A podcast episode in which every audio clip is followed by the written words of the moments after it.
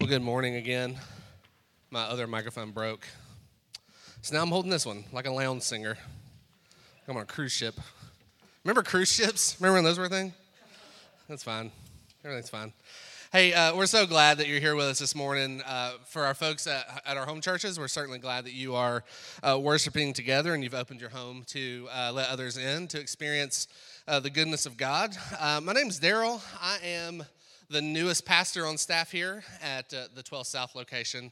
Uh, both Elliot and Ackerman are out of town again this week, and as I told this service last last Sunday, that that makes me the acting head pastor. And so, if you need anything, you just let me know, guys. Uh, you need some money? We got some you can have. Um, if you need anything out of their offices, they're upstairs. Just go take, just take what you want. No rules, no rules at all. Uh, this morning, we're going to be in uh, two different passages. If you have uh, a copy of the scriptures with you, we're going to be in the book of Exodus. Uh, we have uh, been walking our way through uh, some of the commandments as we have exited our time, no pun intended, of, um, of being a, pre- a priesthood of believers. And what does that mean? Like, how am I a priest?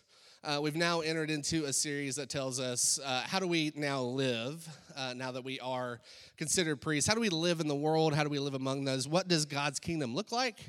Uh, so we're going to be in Exodus and in the book of Luke. So Exodus 20 and Luke 15 is where we'll be. Uh, so let us give our attention this morning to the reading of God's holy word uh, from Exodus 20 and Luke 15. Uh, Exodus 20, verse 1 I am the Lord your God who brought you out of Egypt and out of the house of slavery. Skipping down to verse 12 Honor your father and your mother, so that you may live long in the land that the Lord your God is giving you.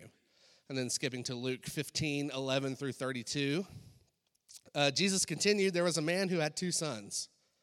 The younger one said to his father, Father, give me my share of the estate. So he divided his property between them. Not long after that, the younger son got together all he had, set off for a distant country, and there he squandered his wealth in wild living.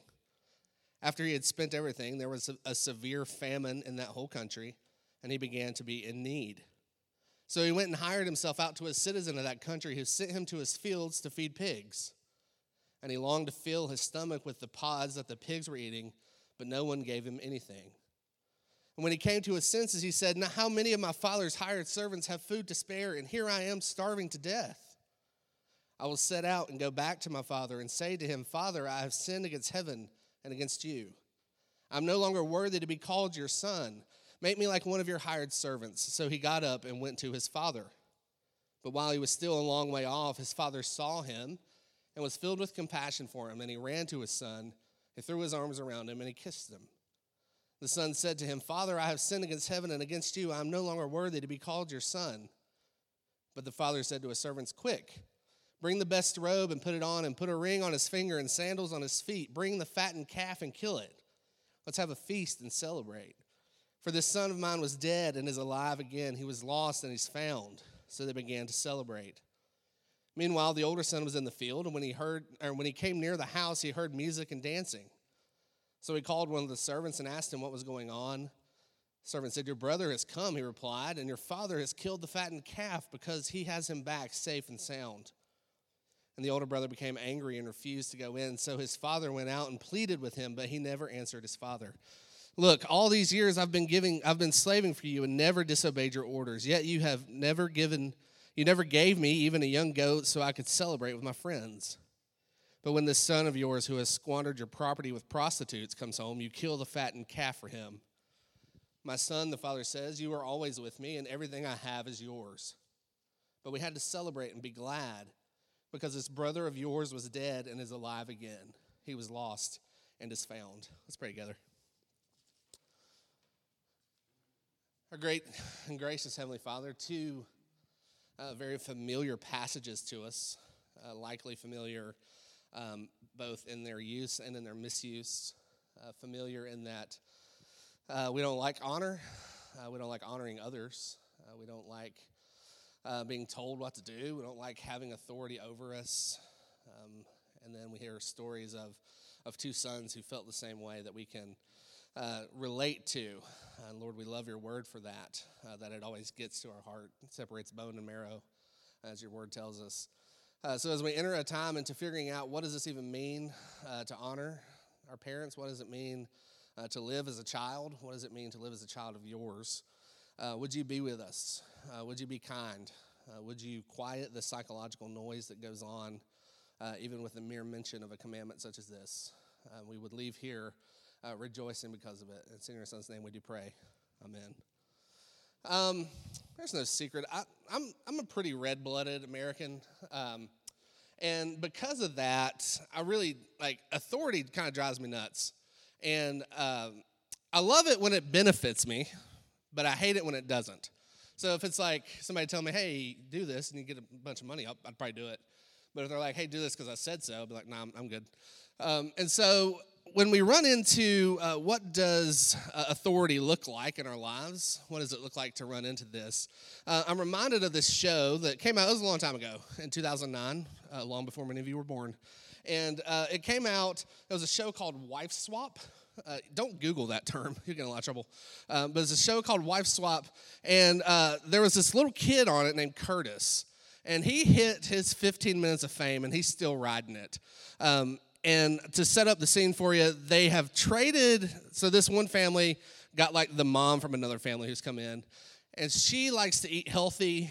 Curtis doesn't. Um, and so she's trying to tell him what to do. Uh, we're going to watch this clip real quick. It's about a minute and 20 seconds. So let's look at this together. I need you guys to help me in the kitchen to fill these. We can do I it. I don't like this crap. Definitely no cheese in the can. Very happy to be throwing this away. It's bacon. No, I want my bacon. I gotta tell you something. Bacon is good for me. This is very You're mean. gonna be going to the grocery store. She thinks, at the blue, she's a smart little girl that she can do whatever she wants. No, that's not how she can do it in our family. She's act like she's the queen and we're the sorry people. Joy, I have been nice to you, but now I'm coming to the edge. I promise you one thing, okay? If you do not have at least one food that you like, I will buy you a piece of junk. Is that a deal? No, I keep losing at deals, and I don't want to make a deal anymore. I am leaving, and you can't stop me. I'm packing my bags. And a very, very calm day until this. A bump in the road comes, and she be sarcastic.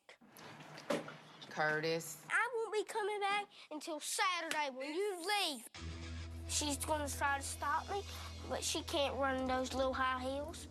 Never see this face again. I need you guys to. Little Curtis. She can't run in those little high heels. And the tiniest suitcase ever invented. Like that little purse that Lizzo carried. Um, but when we get to when we get to Curtis, uh, Curtis really speaks for all of us um, because there is um, a bent in our heart uh, that bends toward rebellion uh, and that bends toward uh, doing what we want. Uh, give me what I want, um, and that's kind of how we live our lives. And the fifth commandment comes in, and God is giving us this list of things to do as He says that we're going to establish this new nation. Um, and here's maybe 10 uh, good things to do. And He throws honoring your father and your mother on this list. And so we have to ask the question why did this make the list that's on the same list as like murdering and stealing and lying and all that kind of stuff? Uh, and then we have to ask the question what does it even mean to bring honor to them? Uh, what does it mean to bring honor to our parents? What does it mean? uh, to bring honor really to everyone that we encounter. Uh, if you stretch this commandment out, uh, God's intention really is to apply this to any legitimate authority. So, how do we uh, now live in a world where this, or in a kingdom rather, of God's, where this is one of the guidelines that God has given us? Um, why did this make the list? And I would venture to say that this morning we're going to see that this made the list uh, we're told to honor our parents because God has honored his people. Uh, we honor our parents, we honor authority because God has honored his people. And because God has honored his people through their adoption in Christ, that believers can now bring honor to all those around them. Uh, because God has adopted us, because He's brought us into a new family system and a new family structure, we can now take that and give honor to all those around us. So we're going to see uh, two points really this morning and then sort of a point of application. Uh, so, two points and a so what. First, the purpose of honor. Then we're going to look at the practice of honor and then so what. So, purpose, practice, and so what. Uh, so, let's dive in. Uh, if we're going to look at Exodus 20, verse 12 again. Um, honor your father and your mother so that you may live long in the land the Lord your God is giving you. Uh, now, honor is one of those words that, uh, that we've really sort of messed up. Uh, it's this word that uh, the way that we tend to use it, uh, really in the Western culture and kind of in our everyday lives, um, is really not quite hitting the mark of what God has intended for this word to mean. It's sort of like when we use the word love to talk about how we feel uh, about our spouses or our significant others, but we also use it to talk about like how we feel about tater tots. Uh, honor is a word that comes in, um, and in the original Hebrew uh, was this word kavod kavod. Um, and what that meant was th- that when you honor someone, you give a lot of weight to them, uh, a lot of gravity, that their name or their title carries with it um, a lot of gravity. So uh, we call judges your honor. Uh, we set up statues uh, to really, like, in honor of other folks or in honor of someone. Uh, but when we see it used in the fifth commandment, honor is meaning a heaviness and a weightiness. It's not just remembering someone or something, um, but applying a certain level of importance to someone or a certain level of importance to something. So here is God instructing us to honor our father and our mother. The problem with this commandment is that it's been used and abused, right? Uh, it's been used in ways that have done tons of harm to us.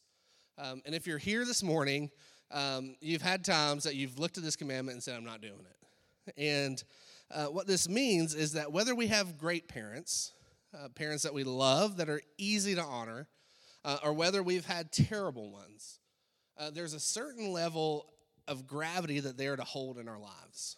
There's a certain level of respect they're to hold in our lives uh, to where we at least consider them to be important.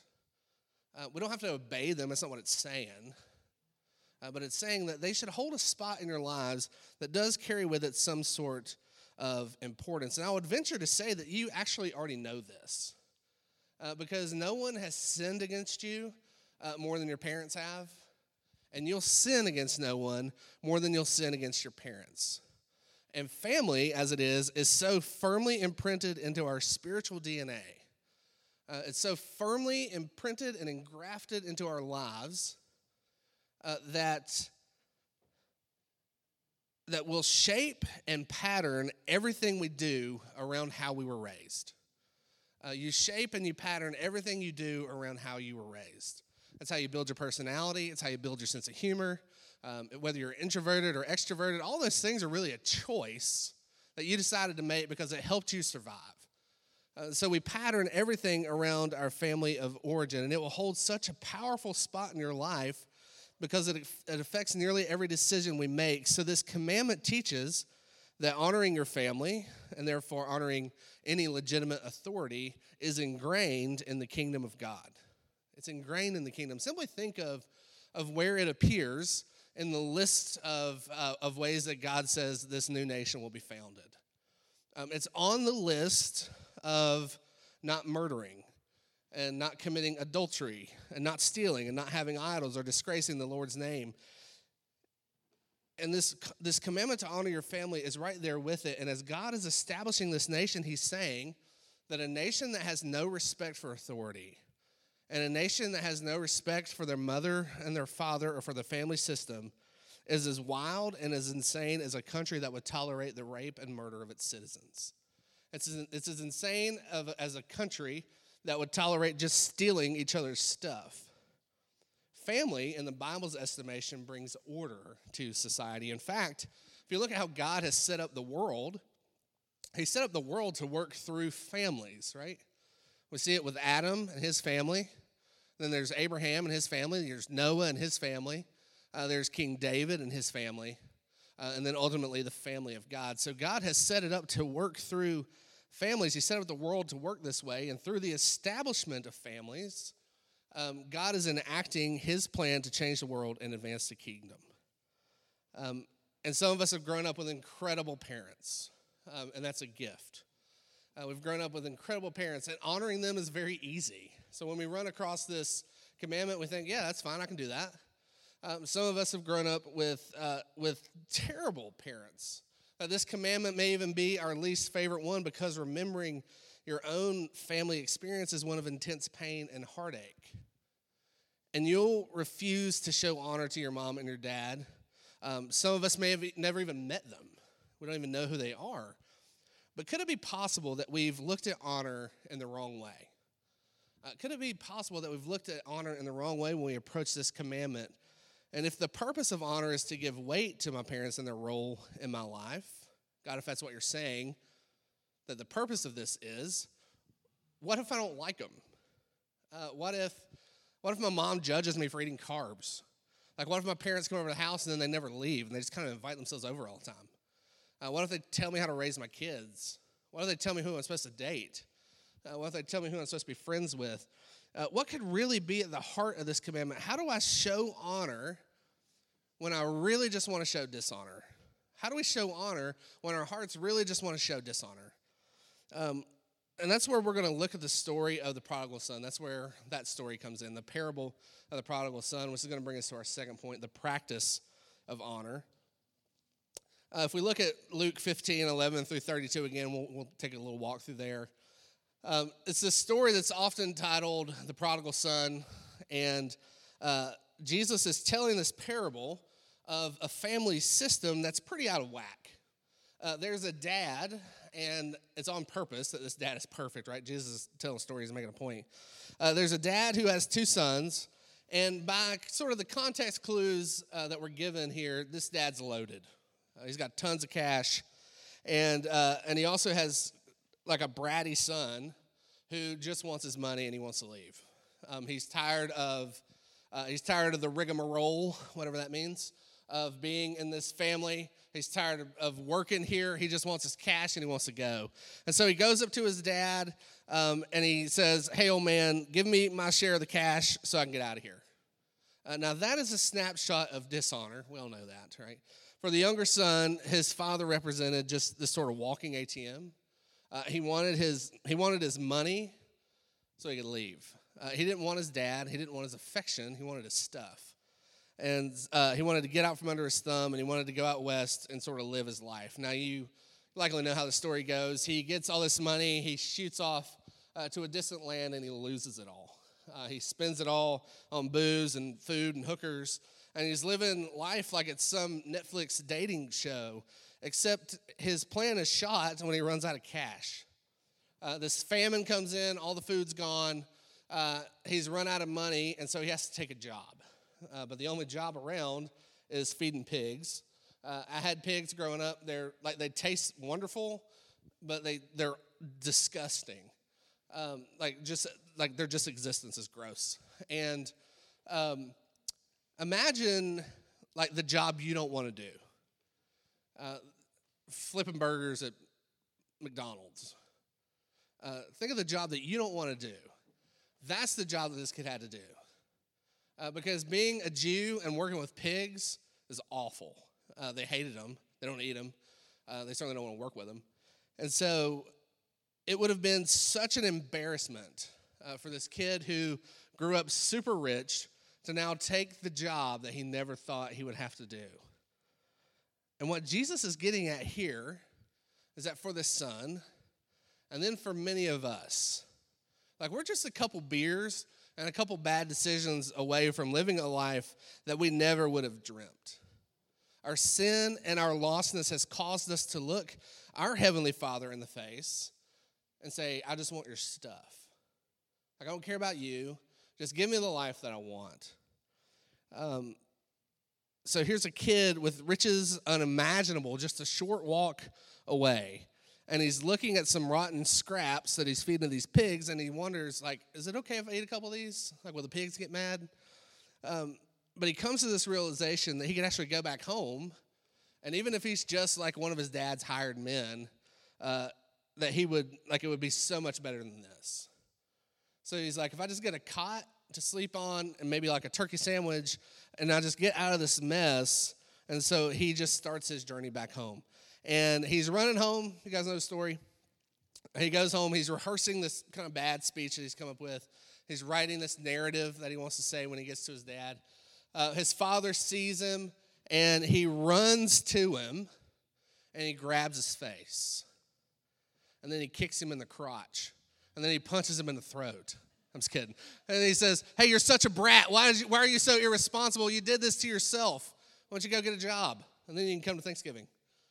Uh, you're grounded, right? You get 30 minutes of screen time and that's it. Um, like, he didn't say that. Um, he he says at all. And Jesus is describing that there isn't a party that this kid would have encountered on his like Amish Rumspringa affair that he just went on that would even compare to the one that his father instructs his people to throw. Kill the fatted calf, he says. Put some gold and some ice on this guy's wrist, rings on his fingers, some sandals on his feet, because my boys back home strike up the band, play the music, pay whatever it costs. It doesn't matter. Gather the town. We're going to have wine and dancing and celebration because my son has come back home. The son showed the father dishonor, the father is showing the son honor. He's honored his son. He could have dishonored him. He could have told him that he was wrong to leave. It could have been like that movie Tangled, if you ever saw that. Came out a couple years ago. Uh, the story of, of, of a super weird mother and uh, like a weird relationship she had with her daughter. Uh, it's the story of Rapunzel. It's their take on it. Um, and there's a song in it that it's called Mother Knows Best. This could be your relationship with your own mom. Hear this. Take it from your mumsy. On your own, you won't survive. You're sloppy and underdressed and immature and clumsy. Please, they'll eat you up alive. You're gullible and naive and positively grubby, ditzy and a bit vague. Plus, I believe you're getting kind of chubby. And I'm just saying this because I love you.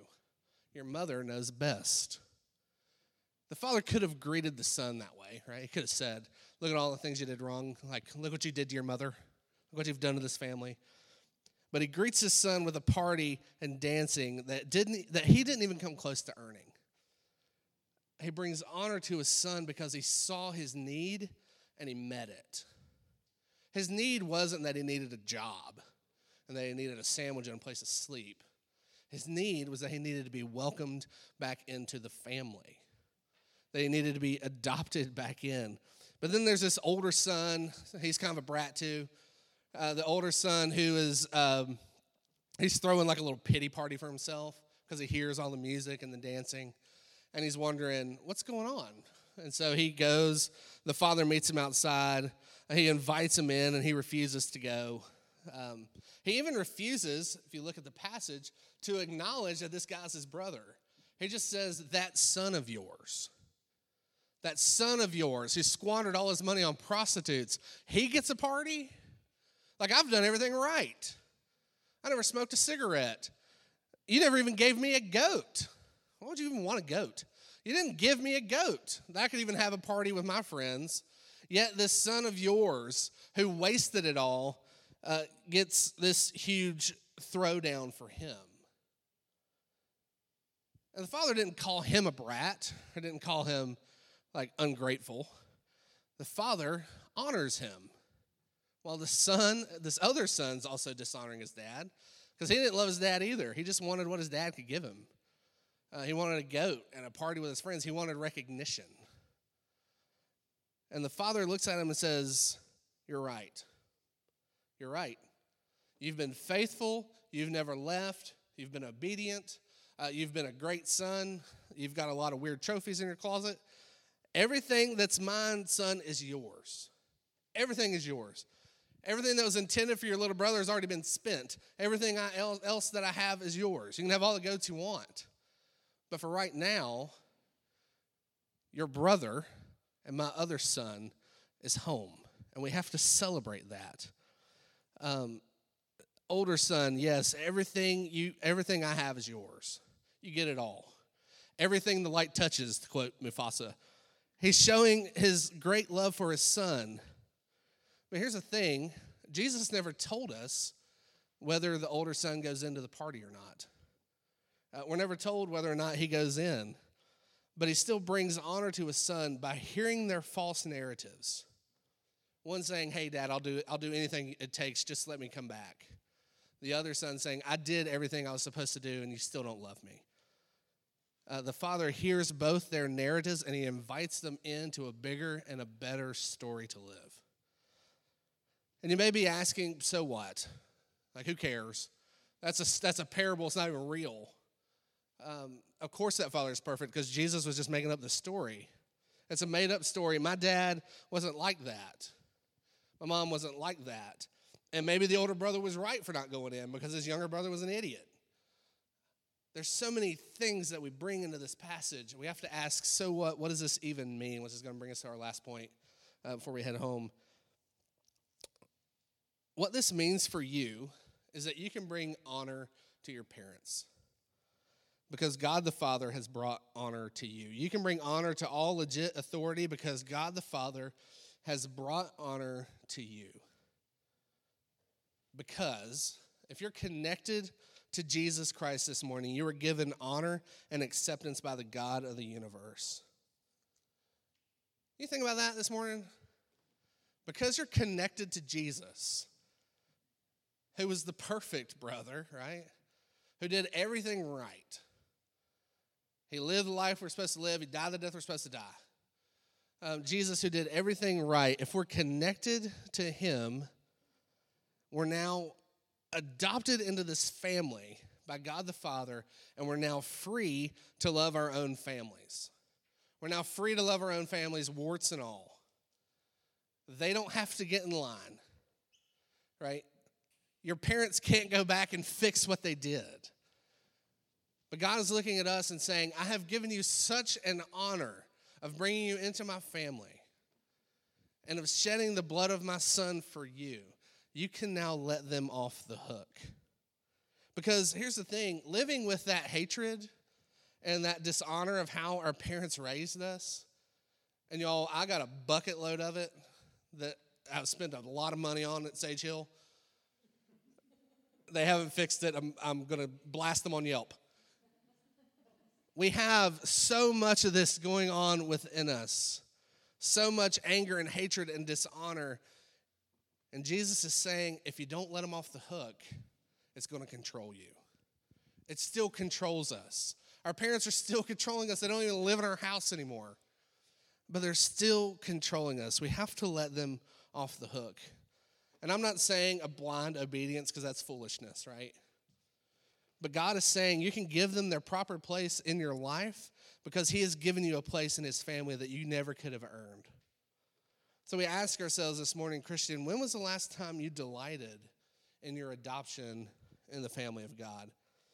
When was the last time you looked back at your own rebellion and saw a heavenly father who greeted you with a kiss and a glass of wine and a Spotify playlist and a gathering of all of those who are in your new family? And can you see this morning how your church family makes up for what your nuclear family didn't give you? Can you see this morning how your church family makes up for how your nuclear family has failed you? That in this room, as white and as pretty as everybody is, sits a room full of folks who understand that I was a sinner and that Jesus Christ saved me. And because he did that, I want to welcome you into my house. This is what we see with our home churches. That we can invite people in because we have found where life is to be found. That we're beggars telling other beggars where they can find food. And that they can throw open the doors of their house, and you can throw open the doors of your house and the doors of your heart and your guest room and your kitchen and invite other folks in to help meet the needs of those whose families have failed them. That's what God is setting up in this new kingdom. He's setting up a new family who has loved each other well. Um, I'm reminded of the movie Blood Diamond. It came out forever ago. Um, and it's actually really violent, so I don't want you to go watch it. Um, but there's this uh, there's a scene in there where uh, the character Solomon, he's from Sierra Leone, and uh, his son has been kidnapped. Uh, he was taken to be a child soldier, and uh, he's taken away from home. This happens all the time on the continent of Africa. And uh, Leonardo DiCaprio, he's also in this movie, um, and his character always says uh, this phrase TIA, which means this is Africa. Like, look at all this craziness. Well, this is just what this is Africa, is what they do. And uh, Solomon and Leo are, are searching for this diamond that's been buried in the ground, and they find it. Uh, they've, they've made their way through the entire movie, tons of conflict, and they found where this diamond is hid. It's in a sack, it's in the ground. And Solomon digs it up, and as he's digging it up, uh, his son, Dia, emerges kind of from the thicket. So there's all these big tall grass. Um, they're in the jungle. And uh, Dia comes out, and he's standing there, and Leo DiCaprio notices him first, and he's got a gun, and it's pointed at both of them. He's probably 10 years old. Um, and he's pointing an automatic weapon as, at his dad. Um, and Solomon looks at his son, and Dia looks at his dad, and they're both bawling because he realizes one, I've, my son ran away. I haven't seen him in a long time. He was kidnapped. And here's his son who's like, I'm about to shoot you. Um, there's tears streaming down both their faces. Dia, who has seen the horrors of sin and child slavery, He's pointing a firearm at his dad. And, Solomon says to him, and I won't do the accent because I'm terrible at it, but he says, Dia, what are you doing? Dia, look at me. You're Dia Vandy of the proud Mende tribe. You're a good boy. You love soccer and school, and your mother loves you so much. She waits by the fire making plantains and red stew, and the cows wait for you. And Bakwu, the wild dog, minds no one else but you. And Dia, I know they made you do bad things, but you were not a bad boy. And I'm your father who loves you. And you will come home with me and be my son again. I know they made you do bad things. You're not a bad boy.